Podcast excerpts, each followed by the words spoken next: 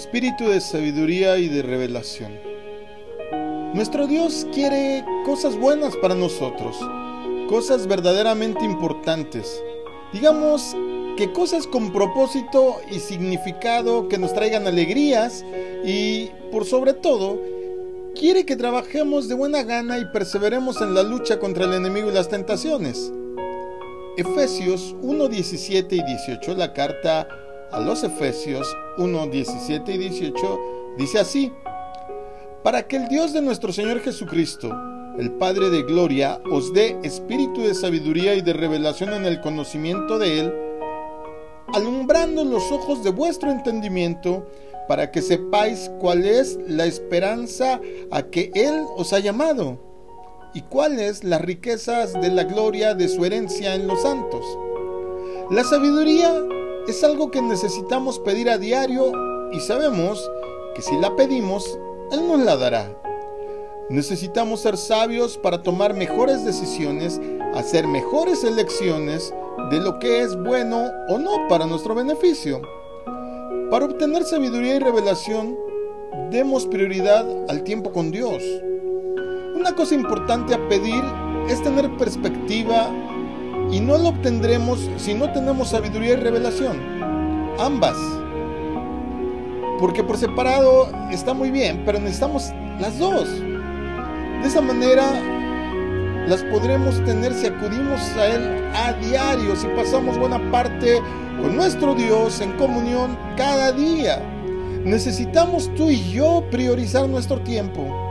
Santiago 1.5 dice, y si alguno de ustedes tiene falta de sabiduría, pídala a Dios, el cual a todos da abundantemente y sin reproche, y le será otorgada. Tú y yo necesitamos tener una relación real. Nuestro Dios es un Dios amoroso, generoso y quiere darnos buenas cosas. Contemplemos el tiempo que pasamos con Él como algo muy preciado, como algo tan necesario que sin ello no podríamos vivir. Es importante hacerlo, amado. Tener una relación verdadera con nuestro amado es imperante.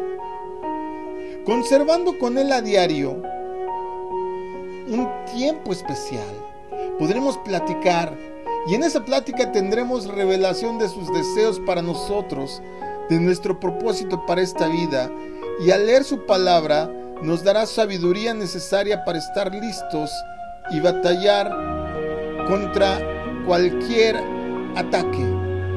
No olvidemos que cada día se reciben ataques.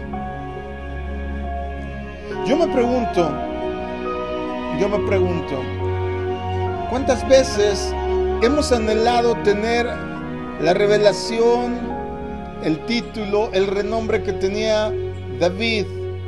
David hasta muchos años después de haber aparecido en las escrituras, se siguió mencionando. Tan relevante fue su actuar, su corazón y su mención, que de su familia se escoge, el linaje para que viniera el Mesías. ¿Cuántos no habremos pensado y, y no sé, hasta fantaseado con ser del linaje de Moisés? Con ser levita, con tener la profecía de Ezequiel, de Isaías o de Jeremías, con poder tener la capacidad de cerrar bocas de leones como lo hizo Daniel. Pero, he aquí una cuestión importante. Todos y cada uno de ellos pasaban tiempo a diario con el Señor. Cuando estaba prohibido, por ejemplo, Daniel oraba tres veces al día. Sin importar qué ocurriera, ni si iba a ser sorprendido o no. Él buscaba la manera de tener un tiempo a solas con Dios.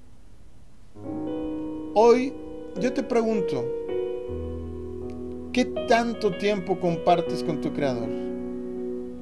¿Qué tanto tiempo anhelas ese instante en donde puedes venir, hablar, llorar, gritar y, ¿por qué no?, hasta renegar y, ¿por qué no?, hasta reclamar. Porque Dios es tan bueno que recibe todo lo que traigamos. y todo lo que depositamos en sus manos preciosas lo convierte en una enseñanza, lo convierte en paciencia, lo convierte en virtud. Y cada paso que damos tú y yo en el desierto engrosa los pasos de nuestros pies. La piel se hace se fortalece, se hace como una coraza y al caminar, ya después de un buen rato en el desierto, nada nos quema, nada nos lastima, nada nos daña. Necesitamos cada día, amado,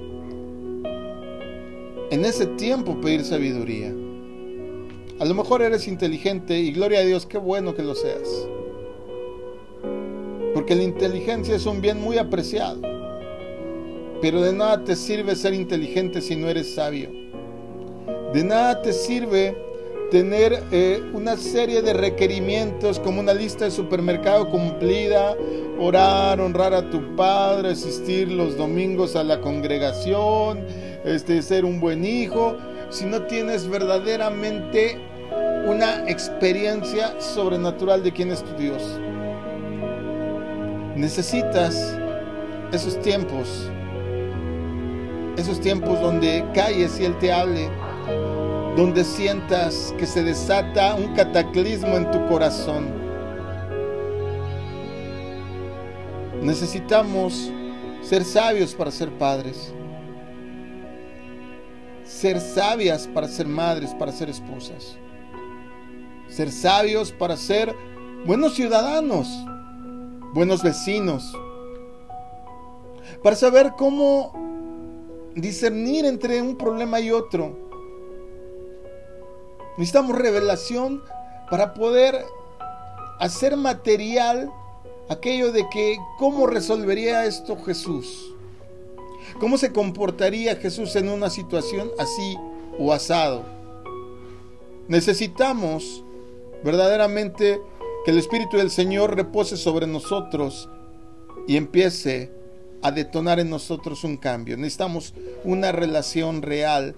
Necesitamos, amado, que el Señor nos abra los ojos, nos abra los oídos y se pueda acercar a nuestro corazón sin ningún estorbo. Es importante, es, diría yo, necesario debido a muerte. Tener una relación real con nuestro Señor y no solo tener una fe en Él. Recuerda que hasta los demonios creen y obedecen. Distingámonos de ellos por ser gente que tiene verdadera pasión por Él, que verdaderamente conversa con Él que verdaderamente tiene deseos que son emanados de Él. Distingámonos como gente de propósito para esta vida. Distingámonos como gente que lee su palabra y la practica. Y no dudemos que si tenemos un corazón dispuesto, Él nos dotará de la sabiduría necesaria para poder enfrentar cualquier batalla, cualquier circunstancia, cualquier situación. Porque a un hombre sabio todos lo quieren cerca.